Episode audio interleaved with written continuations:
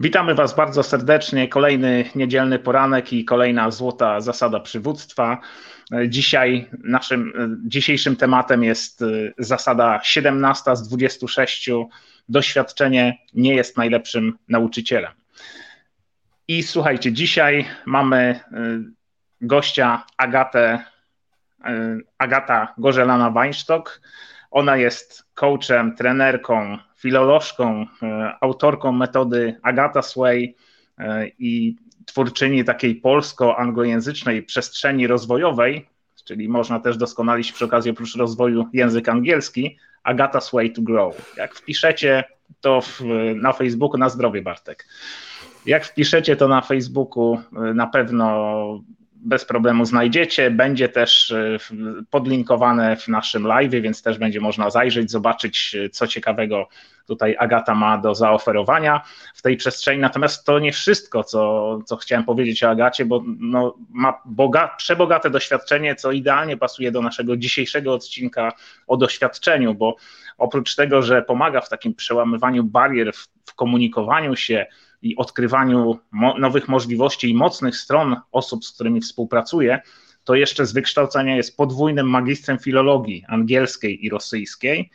Jest certyfikowanym trenerem i partnerem FREEZE, czyli stylów osobowości, badania stylów osobowości. Też tutaj już gościliśmy takie osoby, więc też wiecie o co chodzi. Jest certyfikowanym trenerem biznesu Akademii SET, dyplomowanym coachem oraz trenerem, no i też naszą koleżanką, coachem i mówcą John Maxwell Team jest też w gronie członków założycieli, tak jak ja i Bartek. I myślicie pewnie, że to wszystko, ale to jeszcze nie wszystko, bo Agata od 2014 roku, czyli już przez wiele lat działa w największej i najstarszej międzynarodowej organizacji mówców i liderów Toastmaster Masters International, a w chwilach wolnych od pracy udziela się w klubie poznańskim Toastmasters, Poznaj Toastmasters, którego była, nie wiem czy wiecie, pierwszym prezesem i założycielem.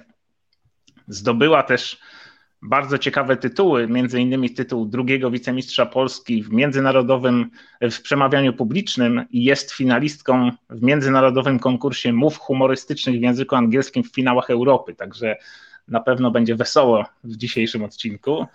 A prywatnie e, jest entuzjastką podróży, takich małych i dużych, sportów zimowych, baletu oraz gry na gitarze klasycznej. Także tutaj zobaczcie, ile różnych doświadczeń musiała zebrać, e, tworząc takie, taki, swój, hmm, taki swój profil, takie swoje no, doświadczenia, tak? No tutaj nie mam w tym momencie innego słowa, także Agata, oddaję Ci głos, żebyś mogła się przywitać. Hmm, Rafale, teraz czuję większą presję po tym przedstawieniu mojej osoby. E, bardzo, bardzo, bardzo się cieszę, że mogę u Was gościć. Bardzo dziękuję wspaniałym gospodarzom i mam nadzieję, że będę mogła dołączyć mm, chociażby małą wartościową cegiełkę do tej wspaniałej inicjatywy, którą tutaj organizujecie. Obserwuję Was trochę i rzeczywiście mm, świetną robotę robicie, drodzy gospodarze. E, I oczywiście serdecznie witam wszystkie osoby, które wstały, jakby nie było, wczesnym porankiem, e, jeśli chodzi o niedzielę. I e, również serdecznie witam wszystkie osoby, które będą nas słuchały nieco później. Dzięki Agata, Bartek.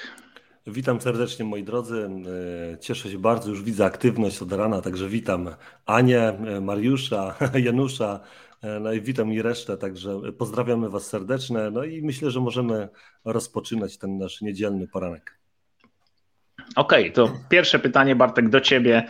Jak ta zasada doświadczenie nie jest najlepszym nauczycielem, jak, jak w Twoim życiu ona się przejawia? Jakie Ty masz z tym związane Mm, sytuacje, zdarzenia, jak to pracuje w Twoim życiu? No właśnie. Wydawałoby się, że jest to jak zwykle proste zasady, a proste zasady najczęściej ciężko wchodzą w życie. Tak? W tym naszym autonomicznym, e, autonomicznym życiu, e, gdzie działamy często z jakiegoś automatu i pewne rzeczy wykonujemy z automatu i patrząc na to w tym kontekście, jakby w tym kontekście takim psychologicznym, tego, że, że mamy jakąś pętlę, mamy jakieś nawyki, które codziennie wykonujemy, nagle później już nieświadomie, jakby kluczowe jest to, żeby pewne, zmieniać pewne strategie zachowania, pewne zachowania, żeby, żeby można zacząć było działać w zupełnie zupełnie inny sposób. I taką, taką takim pierwszą e, historią, którą, która mi się rzuca na, na myśl, to jest e, to, co moja żona powiedziała. Jak mówi, że jak pamięta, jak ją tata uczył jeździć samochodem i, jeździła na placu i uczyła się wycofywać, e, zakręcając jakimś łukiem. I ona cały czas popełnia ten sam błąd, cały czas uderzała ten słupek, nie? I, I tata jej mówi, słuchaj, jak nie skręcisz tych kół, to nigdy nie zmienisz, to cały czas będziesz uderzała w to samo miejsce. Nie? Czyli jakby trzeba sobie zdawać sprawę z jednej rzeczy. Jest przyczyna i jest skutek. I nie ma inaczej. Po prostu jest jakaś przyczyna i jest skutek. I teraz kwestia do tego, jak my do tego jak my podchodzimy do, do tych spraw. Ja, ja z kolei pamiętam, jako, jako ja byłem młodym dowódcą, takim dwudziestoletnim, uczyłem żołnierzy strzelać i na samym początku to strzelanie, ja im przekazywałem wiedzę, ale jakoś tak nie do końca im to szło. Nie? I mi się wydawało, że ok, nauczyli mnie w taki sposób, więc powinienem to wykonywać w ten sposób, takim przekazuję wiedzę, no i koniec. I to powinno działać. I nie działa, no ja mówię, no okej, okay, nie ma wyników, no nie wiem dlaczego nie ma wyników, ale, ale ten. I, I w pewnym momencie mm, y, y, y, w wojsku to jest tak zorganizowane, że oprócz tego ty jesteś na przykład sam instruktorem, to też masz takich mentorów, z którymi się spotykasz raz na przykład na miesiąc, na jakiś czas i oni patrzą, jak ty wykonujesz te czynności, jak ty kogoś nauczasz i tak dalej, i tak dalej. No i nagle facet zwraca uwagę, no nie, nie, nie zwróciłeś uwagi na to, nie, nie, nie patrzysz, nie używasz takiego narzędzia, nie używasz innego narzędzia i wtedy nagle się, ja, ja się obudziłem, tak, czyli w sensie on mnie obudził tak de facto, nie? on mnie obudził do tego, że trzeba te, te działanie zmienić tak de facto. No i no i tak było. Zmieniłem to, to działanie, szkoląc później, bo myślę, że teraz przez moje ręce przeszło ponad tysiąc e, osób, które przeszkoliłem w tamtych czasach, e, e, gdy miałem akurat tą część jakby działalności mojej służbowej, czyli szkolenie żołnierzy ze strzelania. No to wymagało takich, takich podstawowych, podstawowych rzeczy, nie? czyli jeżeli ktoś strzela z tej broni i celuje, to musisz patrzeć, czy on rzeczywiście te zgrywa te przyrządy celownicze i tak dalej, i tak dalej. Jeżeli on ich nie zgrywa właściwie, no to ty jako, twoim zdaniem jako instruktora jest poprawienie go, popatrzenie, użycie jakichś narzędzi, które dzięki temu możesz go skorygować, tak? I tak jest trochę też w tym naszym życiu, no, że, mm, że my możemy powiedzieć, że jesteśmy doświadczonymi strzelcami. Ja strzelam 20 lat, tylko przez te 20 lat cały czas strzelam szóstki albo piątki a w ogóle to tarcza jest taka rozsypane, te strzały są, albo są skupione, ale są gdzieś tam w jednym miejscu. Tak? I, i to jest ta różnica między tym, tą osobą, która do, nie patrzy tylko na samo doświadczenie, ale później stara się analizować, co się wydarzyło i wprowadza korekcję, wprowadza zmiany. Jeżeli teraz my będziemy wprowadzać, jeżeli ty jesteś teraz na przykład kierownikiem, dyrektorem, właścicielem firmy i masz swój zespół i i w tym momencie ten zespół popełnia jakiś błąd. I, i ty jesteś jakby trochę takim mentorem na to, żeby, żeby że tak powiem, ich poprowadzić. No to nie możesz promować na przykład kogoś, kto jest najstarszy, tylko dlatego, że jest najstarszy, bo jego doświadczenie wcale nie musi być, jakby, że tak powiem, może popełniać cały czas ten sam błąd przez te 20 lat, tak jak ja mógłbym go popełniać, jeżeli bym go nie skorygował, jeśli chodzi o, o strzelanie tylko właśnie trzeba jakby wprowadzić w kulturę organizacji niejako yy, sposób działania w taki, w którym uczymy się na błędach, ale te błędy, uczymy się na błędach, to nie znaczy, że ok, popełniłem błąd, no dobra, tylko teraz analizuję to, jak, jak to mogę dalej, co mogę dalej z tym zrobić, tak? Teraz mamy, teraz mamy takie słynne agile i tak dalej i to jest wszystko ok, ale tak naprawdę to jest cały czas ta sama metodologia, tak? Czyli w sensie pewne rzeczy się takie stałe w życiu nie zmieniają musisz mm, siąść i zastanowić się, co się wydarzyło, dlaczego się tak wydarzyło i co mogę zrobić inaczej. I zacząć, i teraz uwaga, tu jest jakby duży, duży, duży, duży wykrzyknik, i zacząć robić inaczej. I zacząć robić inaczej. Tak? E, czyli, e, czyli e, jest, jest zespół ludzi, popełniają błąd i pytamy się, słuchajcie, takim razie siądźmy teraz przy stoliku, przeanalizujmy to jak tego błędu nie popełnić, co możemy zrobić inaczej, jak możemy teraz to zrobić lepiej, jak możemy to zrobić w inny sposób, jaki to będzie dawało efekt, tak? Czyli po prostu badajmy, badajmy, ale badania, jeżeli naukowiec bada, no to wysnuwa jakąś hipotezę, później stara się coś zrobić i na sam koniec wyciąga z tego wnioski i zaczyna robić inaczej. Oczywiście może nam to zająć wiele czasu. I teraz tak, wracając trochę do tych nawyków, do tego samego początku, o którym powiedziałem.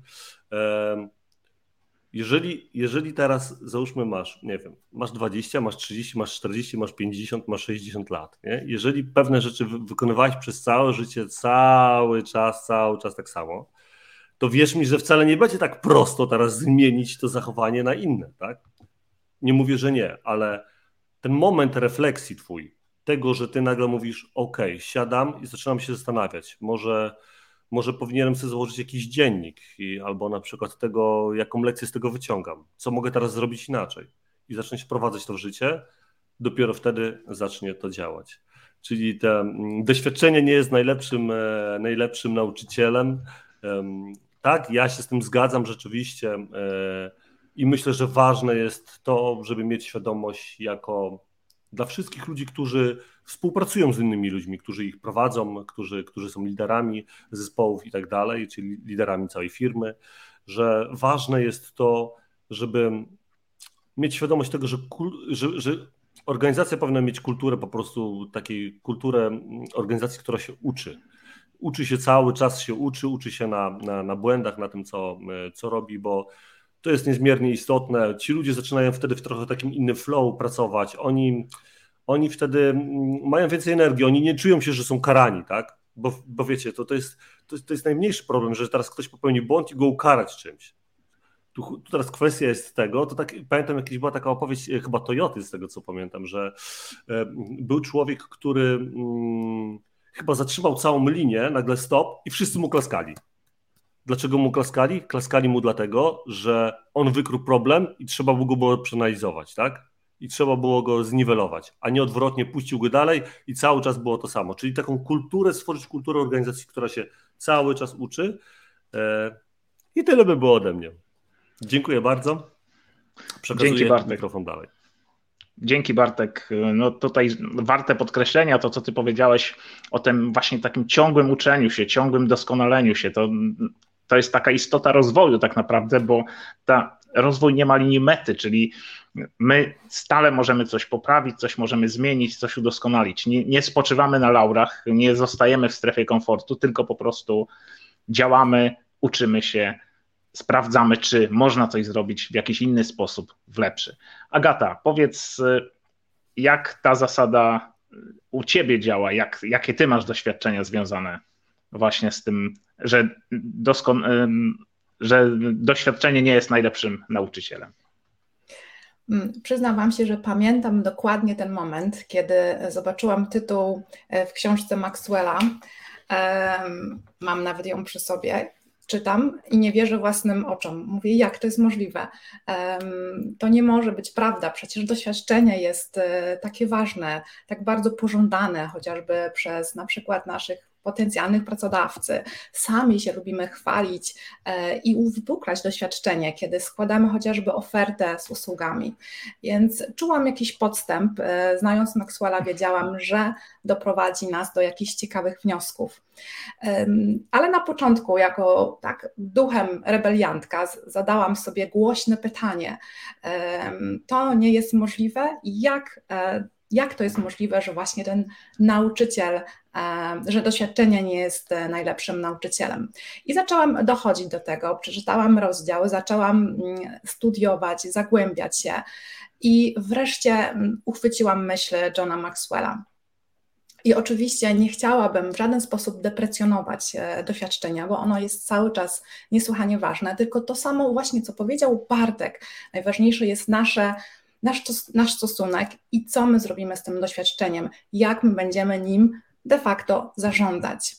E, to to jest tak, jakbyśmy sobie przypomnieli, pewnie każdy z nas ma w głowie takiego nauczyciela, który przez 30 lat pracuje z pożółkniętym zeszytem, pracuje w taki sam sposób, w takim samym stylu, nie wyciąga żadnych wniosków um, i po prostu nie dostosowuje się do nowych okoliczności, do nowego pokolenia.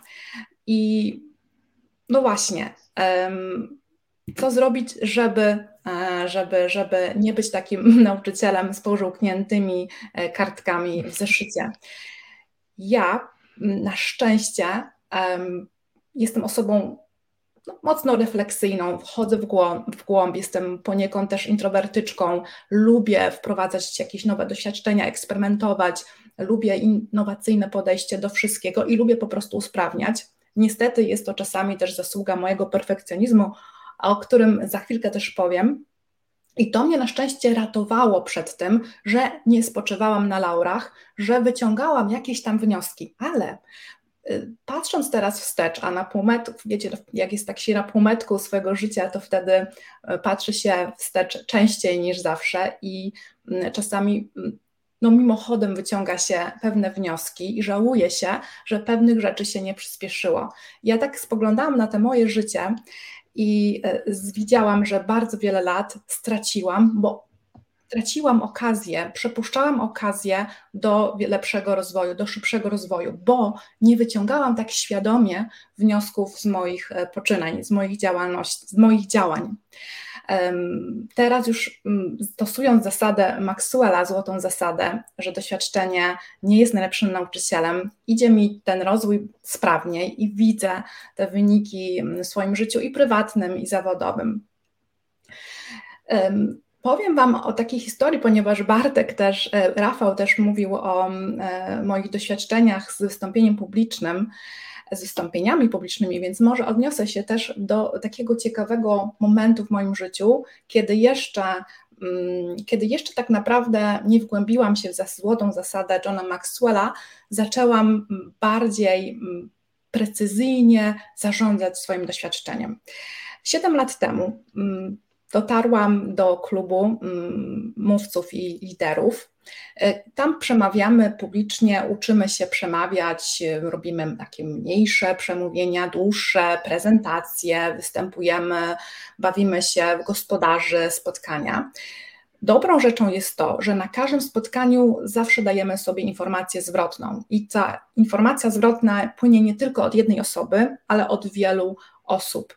Więc można się dzięki tym Mm, tej informacji zwrotnej naprawdę wiele nauczyć. No i pod warunkiem, że będziemy uczęszczać na te spotkania regularnie i też przygotowywać się do, do naszych przemówień i oczywiście dostosowywać się czy zastosowywać wskazówki, które słyszymy na spotkaniu. Ja to robiłam, a więc poziom jakiś um, utrzymywałam i też robiłam postępy, ale znowu był taki moment, że poczułam, że uderzam o ścianę i nie jestem w stanie już nic z siebie wydobyć, że jestem na pewnym poziomie. Może to jest związane też ze stanem Plato, ale mimo wszystko wiedziałam, że czegoś mi więcej brakuje.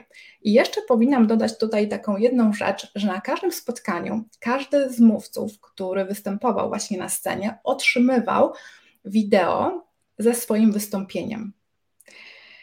I teraz przyznam Wam się do czegoś. Naprawdę przez większość czasu ja nie miałam odwagi zajrzeć do tych filmików. Bałam się, co zobaczę. Bo jak się występuje na scenie, mamy taką zachwianą perspektywę poznawczą.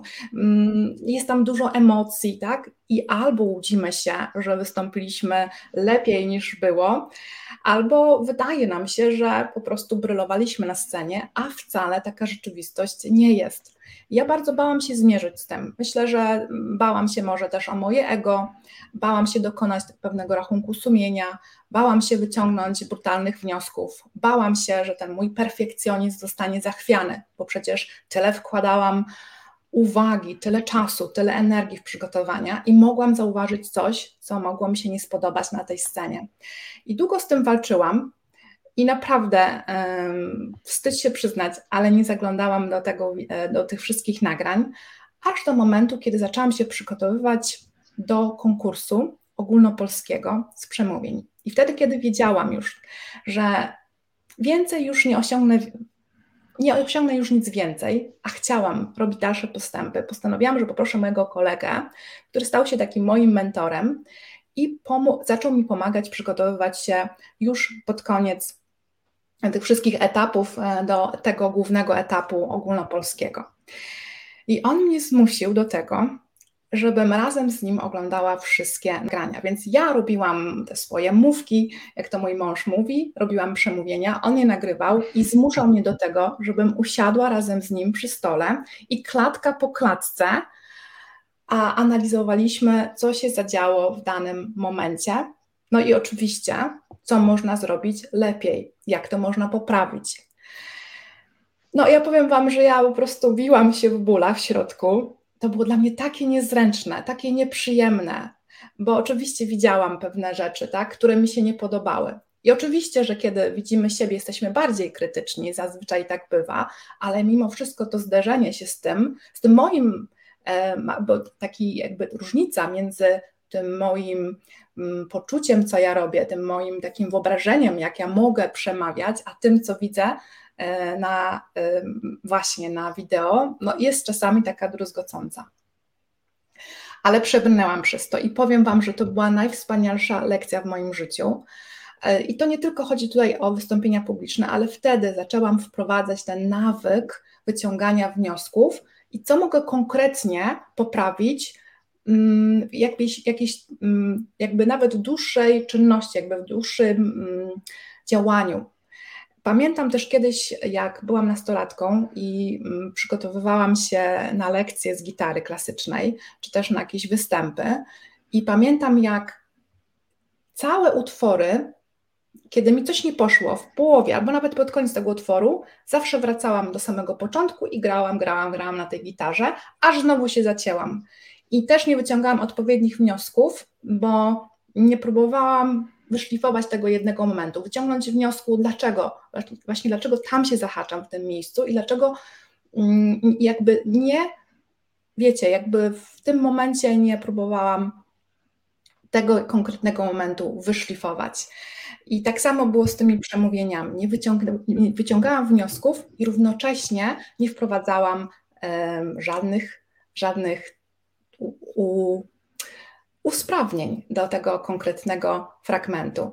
I to sprawiło właśnie, że e, dzisiaj czuję się, oczywiście cały czas czuję ból, kiedy wyciągam wnioski, ale jest mi o wiele lepiej i zauważyłam, jak drastycznie zmieniłam um, swoje podejście do pracy, do tego, co robię, jak um, szybciej um, zaczynam widzieć efekty tego, co robię. Także to, co też Bartek powiedział, e, że powinniśmy wprowadzać taką kulturę do organizacji, jak najbardziej się z tym muszę zgodzić. E, nawet bym dodała więcej, taką kulturę też dawania feedbacku, e, nie tylko innym, ale przede wszystkim sobie, no i oczywiście wyciągania odpowiednich wniosków i przekładania tego na ko konkretne, małe kroki usprawniające. Nie wiem, słuchajcie, jak długo już mówię, ale myślę, że to już jest ten moment, gdzie myślę, że mogłabym e, mniej więcej e, zakończyć e, tą swoją przygodę z moim właśnie takim doświadczeniem, przygodę z moim prawem, że doświadczenie to nie wszystko, to nie najlepszy nauczyciel. Dzięki Agata. E, super, super to powiedziałaś, świetne przykłady. To, o czym mówiłaś właśnie o tym, o tej grze na gitarze, że zaczynałaś od początku, zamiast właśnie ten, ten jeden fragment, który źle wychodził, podszlifować i wtedy całość od razu poszłaby lepiej, tak? A tak to owszem, była z tego taka korzyść, że trenowałaś ten cały utwór od początku, natomiast cały czas ten jeden fragmencik był no, niedopracowany, tak? I trzeba było wracać i, i zaczynać to od początku. I fajną rzecz też powiedziałaś o tym perfekcjonizmie, bo wiele osób mówi, że perfekcjonizm to wada, natomiast tutaj w tym przypadku ten perfekcjonizm okazał się u ciebie taką właściwie bardziej cechą i tutaj w tym przypadku, czyli nazwałbym to nie wadą, a cechą i on tutaj okazał się zaletą, tak? bo dzięki temu udoskonalałaś, starałaś się cały czas zrobić coś inaczej, w inny sposób, więc to, to jest zawsze ta, tak jak Instytut Galupa mówi o, o talentach różnego rodzaju, które czasem te talenty mogą nam przeszkadzać, czasem mogą pomagać, tak? Taki talent właśnie związany z takim przemyśliwaniem refleksjami, to akurat u mnie na piątym miejscu w tym top, top 5 talentów Galupa jest intellection i to jest, y, to jest talent, y, nie mówię, że to jest wada, tak, ale czasem mi to przeszkadza po prostu. To jest talent, który powoduje, że ja muszę wszystko dokładnie przemyśleć, zastanowić się, znaleźć najlepszą opcję, najlepsze rozwiązanie, y, być pewnym, że to, co robię, jest na pewno właściwym wyborem. To jest też takie trochę zahacza o ten perfekcjonizm, ale właśnie to myślenie takie po prostu. Nie, ja rzadko kiedy podejmuję takie decyzje, takie na gorąco, na zasadzie akcja, reakcja, tylko wolę sobie zawsze to przemyśleć, zastanowić się, jak to wygląda. Tak, z mojej perspektywy, patrząc na, na, tą, na tę zasadę, że doświadczenie nie jest najlepszym nauczycielem, to dodam, że samo doświadczenie nie jest najlepszym nauczycielem, bo to, co przekształca doświadczenie pozytywne lub negatywne, porażkę lub sukces, bo mówimy nie tylko o negatywnych, ale też o pozytywnych doświadczeniach, to, co przekształca takie doświadczenie w lekcję, to po prostu poddanie go refleksji, tak jak mówiliście tutaj wcześniej i, i ty Bartek, i ty Agata. I jeżeli chcesz być, chcesz się rozwijać i chcesz być lepszym liderem, to takie ciągłe uczenie się i doskonalenie się, czyli po prostu rozwój, powinno być nieodłącznym elementem Twojego życia. Lider tak naprawdę nigdy nie przestaje się uczyć, nigdy nie przestaje się rozwijać tak jak mówiłem wcześniej, rozwój nie ma linii mety. O uczeniu się mówiliśmy trzy tygodnie temu na, na naszym doskonałym poranku, gdy tematem była zasada 14, czyli nieustannie się ucz, abyś nadal mógł czy mogła być efektywnym liderem. I nie wiem, czy pamiętacie, mówiliśmy wtedy o takim schemacie uczenia się, czyli ucz się, oduczaj się i ucz się na nowo. Taki prosty schemat działania, tak? Czyli ucz się nowych rzeczy, oduczaj się tego, co już umiesz, czyli podważaj, kwestionuj przekonania i ucz się na nowo, czyli ucz się robienia nowych rzeczy albo tych samych rzeczy, ale w inny sposób. I słuchajcie, dla mnie ta zasada, że doświadczenie nie jest najlepszym nauczycielem, jest wynika tak bezpośrednio ze stosowania jednego z 15 niezawodnych praw rozwoju według Johna Maxwella, czyli prawa refleksji, które wyraża się właśnie w tym, że doświadczenie poddane refleksji pozwala wyciągnąć wnioski i dzięki temu nauczyć się czegoś. Czyli no to jest idealnie ta zasada, tylko właśnie, czyli to prawo refleksji, tylko właśnie w odniesieniu do, do złotych zasad przywództwa. I to prawo refleksji wiąże się dla mnie z takimi dwoma innymi prawami, czyli prawem bólu i prawem ciekawości. Dlaczego tak? Prawo ciekawości to po prostu zadawanie pytań, tak? Czyli umiejętność zadawania pytań. Bez pytań nie ma refleksji. Jeżeli nie zadamy sobie pytania, co zrobiłem nie tak, albo co spowodowało, że osiągnąłem taki czy inny rezultat, czy pozytywny, czy negatywny, no to nie skłonimy siebie do myślenia, tak? Nie zainicjujemy tego procesu myślowego. I Antony Robbins bardzo dobrze to ujął w takim zdaniu, że ludzie sukcesu otrzymują lepsze odpowiedzi, ponieważ zadają lepsze pytania. I drugie prawo, które ma powiązanie z tym prawem refleksji dla mnie, to jest prawo bólu, czyli ono odnosi się z kolei do tych doświadczeń z kategorii porażki, niepowodzenia, tak? czyli te wyciągnięcie mm, wniosku ze złych doświadczeń może nas, może stać się lekcją, a nie porażką, tak? Czyli czasem wygrywasz, a czasem się uczysz. Świetna książka Johna Maxwella polecam. Jest również w wersji dla nastolatków i realizujemy to też w takim programie Global Youth Max Initiative, także jeżeli ktoś e, chciałby e, swojemu dziecku dać takie narzędzie do tego, żeby zmieniło podejście do porażki, to polecam tę książkę w wersji właśnie dla nastolatków. Czasem wygrywasz, a czasem się uczysz dla nastolatków. I słuchajcie, taki przykład tej, hmm, tej, zastosowania tej, tej złotej zasady, który z mojego życia, to przy, przypomniałem sobie o, o tym, jak uczyłem się hmm, latania na flyboardzie. To jest taka, flyboard to jest taka platforma z butami, którą się zakłada, wchodzi się do wody i potem taki strumienie wody pod y, mocnym ciśnieniem powodują, że zaczynamy się unosić na tej powierzchni, na powierzchni wody i możemy sobie po prostu nad tą wodą polatać. Fantastyczna zabawa. E, jakby ktoś chciał wiedzieć, jak to wygląda, na moim zdjęciu profilowym na Facebooku jest moje zdjęcie właśnie z tym, jak, jak sobie tam latam na tym flyboardzie. Ale jak to, zanim w ogóle zacząłem mieć z tego frajdę, to przeszedłem naprawdę e, trudny czas i, i to była dla mnie świetna lekcja. Pierwszego dnia kompletnie nic mi nie wychodziło, słuchajcie. I dlaczego? Dlatego, że nie uczyłem się świadomie. Każdy z nas na pewno mm, ma ta, wyrobiony nawyk łapania równowagi, że jeżeli jesteśmy, załóżmy, bylibyśmy na jakiejś takiej mm, powierzchni, która jest niestabilna, tak, gdzieś tam mm, jakoś tam się chwieje, to naturalnym odruchem jest ugięcie nóg, czyli obniżenie środka ciężkości, chociażby nawet tak jak jeździmy na nartach, tak, że też zawsze jednak trochę przysiadamy na nogach, żeby lepiej utrzymać równowagę. I oczywiście rozłożenie rąk na boki, tak, czyli rozkładamy ręce, przysiadamy i w tym momencie tam chwytamy tą równowagę, bo no, oczywiście obniżamy środek ciężkości. I mając ten nawyk, jak każdy człowiek, zacząłem tak robić. Pomimo tego, że mój instruktor który stał obok i mówił mi: Słuchaj, tutaj musisz mieć nogi wyprostowane, nie uginasz nóg i równowagę łapiesz tylko balansując y, w linii palce pięty, samymi stopami. Musisz mieć proste nogi. Oczywiście, jak ja tylko wychodziłem z wody, to próbowałem zobaczyć równowagę, bo nie czułem się pewnie, uginałem nogi, podbijało mnie i do wody. I wychodziłem i do wody. Wyskakiwałem i do wody. I cały czas po prostu ten pierwszy dzień, oczywiście kilka razy mi się tam udało wyjść i tam chwilę po, polatać, ale to tak dosłownie na moment i wpadałem znów. Mówię, nie, no to jest po prostu coś, czego ja się chyba nie nauczę, to jest bez sensu w ogóle. I po tym pierwszym dniu właśnie mogłem zrezygnować, mogłem się poddać, ale dzięki temu, że zacząłem właśnie się zastanawiać, zadałem sobie pytania, jak to, dlaczego, zacząłem analizować te słowa tego mojego instruktora, aha, proste nogi, a ja te nogi uginałem. Y, jak było w sytuacjach, kiedy mi to wyszło?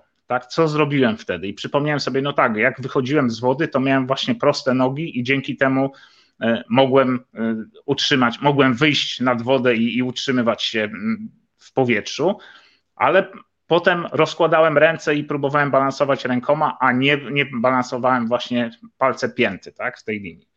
No i następnego dnia, jak sobie to wszystko przemyślałem, słuchajcie, następnego dnia pierwsza próba, ja po prostu wyszedłem bez żadnego problemu. Utrzymywałem się oczywiście wtedy też mi się zdarzało tak, że wpadałem do tej wody i to nie było takie perfekcyjne, ale już ta ilość prób na zasadzie jak pierwszego dnia to było 98% nieudanych i 2% udanych, to drugiego dnia już było tak, że było powiedzmy 80% udanych, a 20 nieudanych. Także no zdecydowana poprawa, tak? I, i wreszcie osiągnąłem sukces i mogłem mieć frajdę z tego, że po prostu sobie na, latam nad wodą. No powiem wam, że niesamowita frajda, jak będziecie mieli okazję kiedykolwiek próbo, popróbować na, polatać na flyboardzie, to bardzo polecam, jest to niesamowite. I Tutaj chciałem jeszcze na koniec zwrócić uwagę na jedną rzecz, że w wyciąganiu wniosków y, z doświadczenia podczas refleksji widzę taką pułapkę, na którą y, musimy uważać, właśnie nawet też w kontekście tego mojego doświadczenia, bo gdy poddamy doświadczenie refleksji i wyciągniemy wnioski, to z czasem utworzymy przekonanie o czymś. I teraz, gdybym ja po tym pierwszym dniu powiedział, nie, ja już się nie uczę, bo to w ogóle nie da się na tym nauczyć, to po prostu tylko niektórzy ludzie mogą się tego nauczyć, ja nie dam rady, to ugruntowałbym sobie takie przekonanie i ta moja refleksja nie byłaby prawdziwa, tak? Czyli trzeba do samego, nie można rezygnować po kilku próbach, tak? Trzeba próbować wielokrotnie. Na takim najlepszym przykładem jest Thomas Edison, który ma udokumentowane doświadczenia, dokumentował te swoje doświadczenia związane z wynalezieniem światła elektrycznego i, i tam tych, z tych dokumentacji wynika, że to było około 10 tysięcy prób. Wyobraźcie sobie 10 tysięcy prób, 10 tysięcy doświadczeń, żeby y, aż dopiero udało mu się wynaleźć y, światło elektryczne. I dzięki temu te wszystkie żarówki, oświetlenia i wszystko, co teraz mamy, możemy z tego korzystać, z tych dobrodziejstw. I teraz zobaczcie, on dokumentował te doświadczenia, pisał, zapisywał wnioski, próbował w inny sposób to robić, nie poddawał się, bo wiedział, że to musi, to musi zadziałać, tak? Znając pewne prawa e, rządzące światem, wiedział, że to musi zadziałać, wiedział w jaki sposób e, funkcjonuje elektryczność, tak mówiąc w takim oczywiście skrócie, tak, jak y, i te inne prawa, które są z tym związane, prawa fizyki i po prostu wiedział, że to musi zadziałać, tylko po prostu on musi znaleźć sposób. I, i to jest takie właśnie, wracając do tego, że możemy wpaść w taką pułapkę, że wyciągniemy niewłaściwe wnioski, to, to czasami jest tak, że albo właśnie z takich przykrych doświadczeń, albo właśnie z doświadczeń, które, gdzie osiągniemy sukces i teraz wpadamy w taki pewien stan komfortu. Myślimy sobie, znalazłem sposób, jak to robić. Już nie muszę niczego więcej wymyślać. To działa. No więc teraz cóż, no będę powielał ten schemat i, i już, tak? I, I to będzie działało, i to będzie działało zawsze, tak? I to właśnie może się stać pułapką, kiedy zapomnimy, że ta otaczająca rzeczywistość nieustannie się zmienia, ona nie pozostaje taka sama i dlatego takie ważne jest to kwestionowanie, podważanie własnych przekonań. A możemy to zrobić tylko wtedy, kiedy pozostajemy w stanie świadomości, tak jak w tym moim przykładzie. Tak? Ja dopiero jak świadomie pomyślałem, co ja muszę zrobić, w jaki sposób muszę zmienić swoje nawyki, swoje przyzwyczajenia, dopiero wtedy zaczęło mi to wychodzić. I jak rozpoznać, że wpadliśmy w taką pułapkę przekonań? No, prosta sprawa, tak? Jeżeli ktoś zapyta, dlaczego robisz to w taki sposób, a ty odpowiesz, bo zawsze tak robię, no to jest to sygnał, że jesteś właśnie w tej pułapce. Także słuchajcie, podsumowując, jeżeli samo doświadczenie nie jest najlepszym y, nauczycielem, to w takim razie nasuwa się pytanie, co trzeba zrobić, żeby doświadczenie stało się najlepszym nauczycielem. I myślę, że najprościej jest to, co już mówiliśmy wszyscy, y, zastosować je w pakiecie, dwa w jednym, doświadczenie w pakiecie z refleksją. I teraz, gdy dodamy do tego taką szczyptę matematyki, to stworzymy takie równanie. Doświadczenie plus refleksja równa się najlepszy nauczyciel.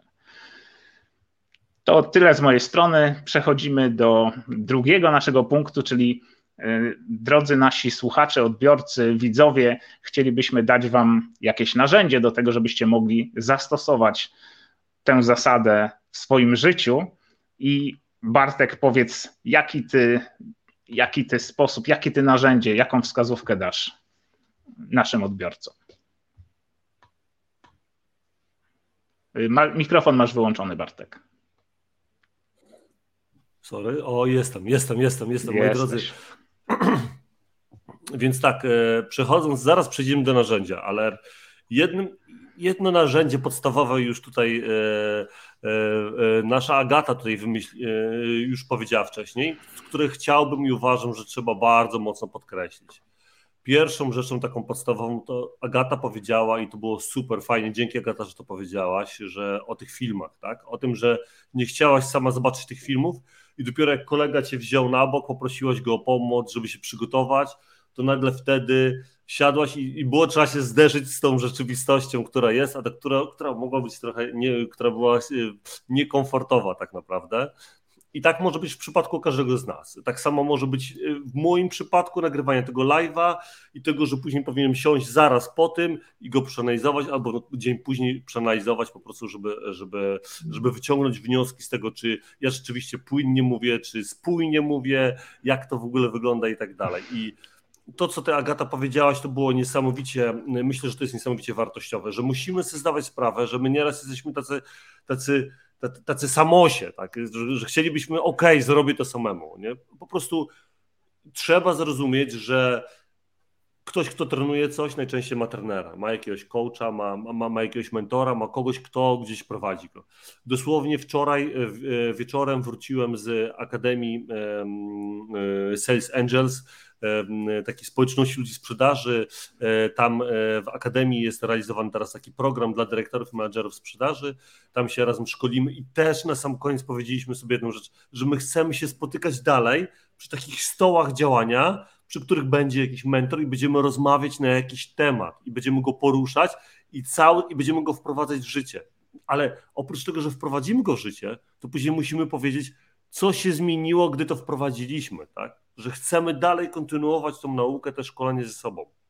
Jak to jest istotne, żebyś miał osobę, która nieraz cię zahamuje, a nieraz ci pokaże, no, tu popełniasz błąd, albo nawet będzie ci trzymać za tą rękę dosłownie, tak? Jak nieraz wchodzisz, chcesz morsować teraz, wiesz jak jest najlepiej morsuje? Jak nigdy nie morsowałeś? Tak, że ta osoba, która morsowała, złapić na rękę i chodź ze mną do tej wody. Razem zawsze łatwiej, w grupie zawsze siła, e, e, razem zawsze silniej. E, do tego to chciałem podkreślić, czyli, czyli ta osoba obok ciebie, która cię wspiera, jest niezmiernie, niezmiernie istotna i z tego trzeba po prostu sobie zdawać sprawę i trzeba takich osób szukać, intencjonalnie szukać takich osób, które mogłyby cię w różnych kwestiach Twojego życia, sferach mogłyby Cię mm, też wspierać, nakierowywać, takie, które już osiągnęły jakiś sukces. Moim narzędziem, które ja, ja, Wam proponuję, to po prostu, jeżeli ktoś popełni, jeżeli jesteś, zarządza zespołem jakimś, to jeżeli ktoś popełni błąd, nie denerwuj się. Wiadomo, nieraz nerwy są, ale jakby, że tak powiem, trzeba policzyć do 10.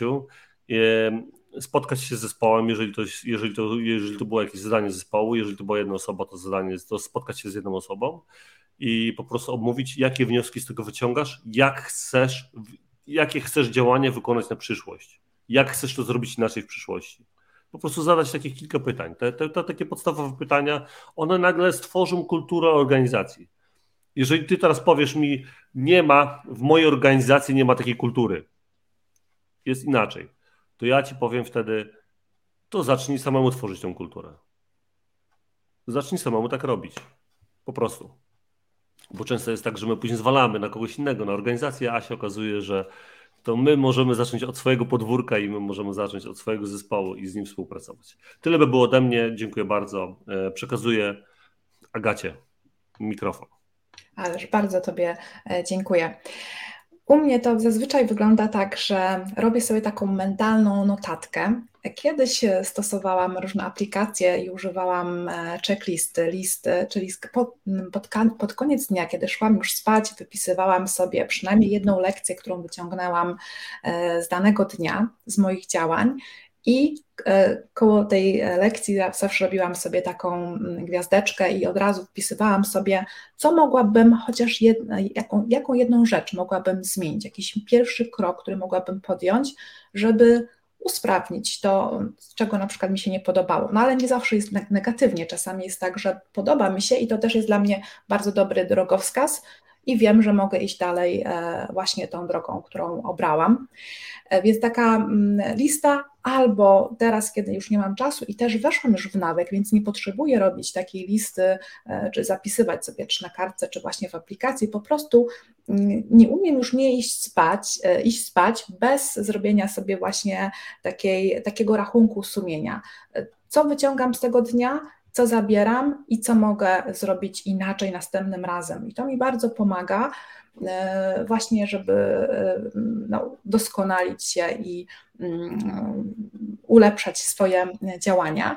Ale też to, co właśnie powiedzieliście i to, co Bartek już mówił też o, o kulturze organizacji, ja się tutaj całym sercem do tego dołączam do tego, żeby tworzyć sobie taką kulturę, mówić sobie, co jest nie tak i jak to można zmienić, dawanie sobie właśnie tej informacji zwrotnej. Jestem całkowicie, jestem fanką po prostu dawania informacji zwrotnej, wprowadzać to, jeżeli tego nie ma. I też to, co Rafał powiedział, że czasami możemy błędne wyciągać wnioski z tych naszych działań. E, być może mm, po jednym razie nam się coś może wydawać, a wcale tak nie jest, więc dobrze po prostu pytać się osoby, które mogą być dla nas mentorami, które zaszły gdzieś dalej na tej swojej ścieżce i to wcale nie musi być ścieżka mówcy, pytać się o ich opinie i możemy je oczywiście filtrować, bo nie musimy brać wszystkiego nie wszystko będzie rzeczywiście mm, pasowało do nas, nie ze wszystkim musimy się zgodzić, ale pytać się, prosić o informację zwrotną i wyciągać wnioski. E, pytać o informację zwrotną samego siebie, ale też właśnie doświadczone osoby, które są ekspertami w danej dziedzinie. I tego będę się trzymała. Czyli robienie sobie takich notatek mentalnych samym sobą i proszenie innych osób, e, proszenie inne osoby właśnie o wsparcie takie e, w z, z ich punktu widzenia, jak oni widzą nas i co mogliby nam zaoferować, jakie wskazówki podać. Dzięki Agata. Super pomysł z tą listą, bo to jest tak, że mm, jeżeli coś zapiszemy na kartce, czy nawet w głowie, tak uporządkujemy to myśl, te myśli, ułożymy je w jakieś określone zdania, to one wtedy przybierają taką formę bardziej zrozumiałą, bo często jest tak, że gdzieś mamy coś w głowie, coś tam nam świta, tu z jednej, z drugiej strony, coś gdzieś się tam, jakaś myśl kołacze, ale jeżeli nie zbierzemy tego, nie ułożymy tego w jakiś określony e, sposób i taki uporządkowany, to te myśli będą gdzieś takie, że niby wiemy, ale, ale nie do końca. Tak? Więc ja też bardzo często stosuję takie właśnie zapisanie tej myśli, zapisanie czegoś, bo muszę się zastanowić, ułożyć to w jakieś zdania, tak, coś z tym zrobić. I dzięki temu też przychodzą mi do głowy różne inne pomysły. Także ta lista świetna i, i, i powiedzenie tego, czego się dziś nauczyłem, tak? Czego się dziś, co mi dał ten dzisiejszy dzień, jaką lekcję wyciągam z tego dzisiejszego dnia. Ja do tego dodałbym e, takie właśnie narzędzie związane z takim pytaniem w dwóch sytuacjach, gdy popełniasz błąd i gdy odnosisz sukces. Gdy popełniasz błąd, to zadaj sobie pytanie, jak mogę to zrobić lepiej następnym razem. Gdy osiągasz sukces, zadaj sobie pytanie, jak mogę to zrobić lepiej następnym razem. Czyli w obu sytuacjach to samo pytanie. I słuchajcie, ważne to słowo jak, a nie czy. Tak, bo czy, słowo czy niesie w sobie taką, taką, takie znaczenie, że my zastanawiamy się, czy czy rzeczywiście jest taki sposób, bo czy jest sposób, to może być, może oznaczać, że on jest albo go nie ma, tak? Natomiast jak powiemy, jak mogę to zrobić lepiej, to zakładamy od razu, że ten lepszy sposób działania istnieje i zawsze mogę coś poprawić, ulepszyć i usprawnić. Do tego, jakby ktoś chciał taką bardziej biznesową metodę, to jest taki świetny cykl. Bartek, ty wspomniałeś o Sales Angels i dlatego mi się to skojarzyło z Sellwise z kolei z firmą gdzie też bardzo często słucham podcastów Szymona Negacza i on tam wspomina o takim cyklu PDCA, czyli z angielskiego Plan, Do, Check, Act, czyli planuj, wykonuj, kontroluj czy sprawdzaj, tak, i wprowadzaj usprawnienia, tak, można to tak w takim mm, ogólnym znaczeniu powiedzieć. Czyli ten, jak wpiszecie też w Google PDCA, to też można tam więcej poczytać na ten temat. To jest taka metoda biznesowa mm, prowadzenia, mm, funkcjonowania czy, czy udoskonalania procesów, tak? Więc to też można zastosować. A taki najprostszy dla każdego sposób to właśnie w przypadku, gdy popełniasz błąd i gdy osiągasz sukces, zadaj sobie pytanie, jak mogę to zrobić lepiej następnym razem. I wtedy będzie, będzie ten proces udoskonalania cały czas trwał. Słuchajcie, zbliżyliśmy się do końca naszego spotkania. Dzisiaj mm, trochę dłużej niż zwykle, ale temat był tak ciekawy, że mm, no, tyle mieliśmy do powiedzenia. Także dziękujemy bardzo za ten Wasz dzisiejszy czas, który zainwestowaliście w nasze spotkanie. Pamiętajcie o tym, że jak każda inwestycja, taki ta powinna przynieść zwrot, ale to od Was zależy, czy przyniesie ten zwrot, bo udział nawet w najlepszym szkoleniu nic wam nie da, jeżeli nie wprowadzicie tego w życie. Nic nam nie da, jeżeli nie zaczniemy działać, jeżeli w ślad za nauką nie pójdą działania, czyli te doświadczenia plus refleksja, nauka, doświadczenie, refleksja i wtedy coś możemy zmienić te rezultaty. Jeżeli będziemy robili coś to samo i oczekiwali lepszych rezultatów, to jak powiedział Albert Einstein, to po prostu jest szaleństwo, tak? Robić coś w ten sam sposób i oczekiwać innych rezultatów. Także słuchajcie, zastosujcie narzędzia, które Wam podaliśmy i sprawdźcie, czy one działają w Waszym przypadku przeznaczcie kilka minut na taką refleksję o tym, akurat dzisiaj to się bardzo dobrze wpisuje w ten nasz temat, o tym, e, co dzisiaj usłyszeliście od nas. Zastanówcie się, co możecie wdrożyć w różnych obszarach swojego życia. E, jesteśmy bardzo ciekawi też e, Waszych komentarzy, Waszych opinii na ten temat, co Wy o tym sądzicie, jak to u Was działa w Waszym życiu, więc piszcie w komentarzach. My na każdy komentarz odpowiemy, tak jak zawsze podkreślamy tej, nie reagujemy na komentarze w trakcie naszego live'a, ale zawsze po live'ie odpowiadamy i żaden komentarz nie będzie pominięty. I oczywiście, jeżeli to spotkanie miało dla Was jakąś wartość i, i znacie osoby w Waszym otoczeniu, które mogłyby z tego skorzystać, to albo udostępnijcie to na swoich fanpage'ach, albo prześlijcie im link do tego, niech skorzystają. Y, może to pomoże komuś, da jakąś określoną wartość, a nam też pomoże dotrzeć do większej liczby odbiorców.